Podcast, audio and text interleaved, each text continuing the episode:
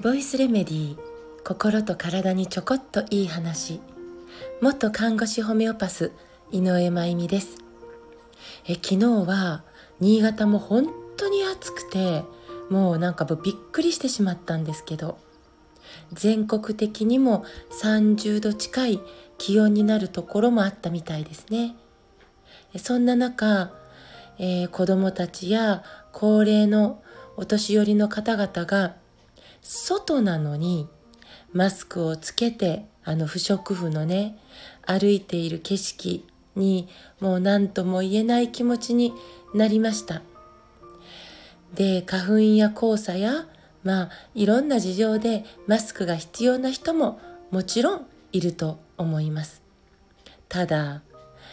うーん私が住んでいるエリアは90%以上でしょうかマスク率なんか必要でないけれども、なんかあの、え様子見、ね、周りがどうするかを待っているという理由で、えー、マスクが、えー、つけられているっていうこともあるかなと思います。で、今4月なんですよね、まだ4月。という感覚が、まあ、あるので、まあ、イメージがあるというかね、4月。春っていうか。なので熱中症に気をつけなくちゃという意識って抱きにくいかなと思うんです。油断してしまうというかまさか4月にって。だけど30度近い気温の中でマスクをつけて過ごすことっていうのはなんかこのマスクにねあの吐く息が当たりますからマスクに湿気が集まるんですよね。なのでその湿気マスクの湿気に脳が騙されて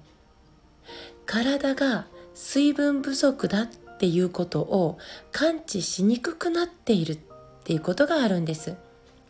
なんかこう湿気てるから大丈夫だってこう脳が勘違いしてしまう。だから突然脱水症状が体に起こってしまうということもあり得るんですよね。で、小学生はまだまだ体温調整が未発達です。そして、えー、簡単に汗をかきますし、だからこそ脱水になりやすい可能性があります。高齢の方々も、まあもともと体に水分が足りていないのに、意識して水分管理をしないと外じゃなくてその炎天下というか外じゃなくて家の中にいても脱水を起こす可能性があると思います。でね熱中症の症状というのはもう酸欠と同じなんですよね。うんとまあ脱水が主な症状になるので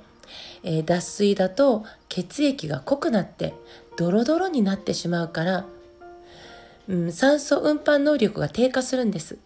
サラサラした血液にあのぐんぐん運ばれないので酸素が。そうすると酸欠ね、頭がぼーっとしたり頭痛が起こったり息が苦しくなっていずれ倒れてしまったり。のマスクの必要のない人はあるいは必要のない場所ではマスクを取ってしっかりと外の環境の変化を肌で感じて、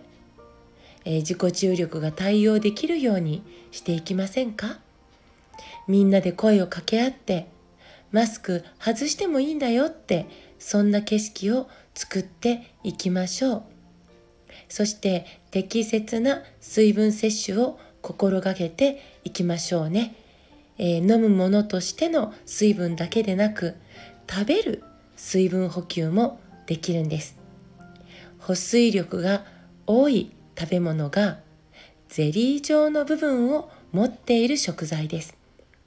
きゅうりやトマトのあの種の周りのゼリーっぽいところ。これすっごい保水力あるんですよね。あと寒天とかくずみたいな喉越しの良い食べ物も保水性が高いです。食べ物や飲み物に少しレモンを絞るだけでも体に取り込まれた後の保水力が高まります。そしてお年寄りの方の脱水を早め早めに確認する方法は手の甲の皮膚を少しだけつまんでこう引っ張り上げてみてほしいんですよね、まあ、痛くないように。で皮膚の山が手の甲にね引っ張り上げると皮膚の山ができるんですけどこう手を離してもいつまでも皮膚の山が元に戻らない時は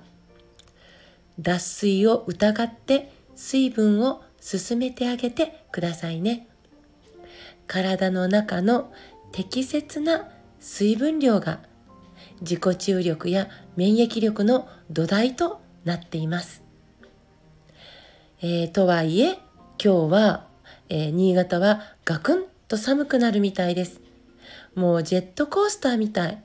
こう日々変動する気候、やっぱり異常気候なんでしょうかね。うん、環境のこともちゃんと学んで向き合っていきたいですね。いよいよ台風第1号もできたみたいで、台風シーズンに入っていくのかなとも思います。今年、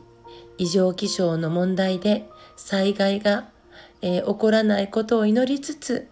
でも始まりましたから実際。しっかりと今から備える気持ち大事かなと思います。今日も最後まで聞いてくださってありがとうございます。また明日お会いしましょう。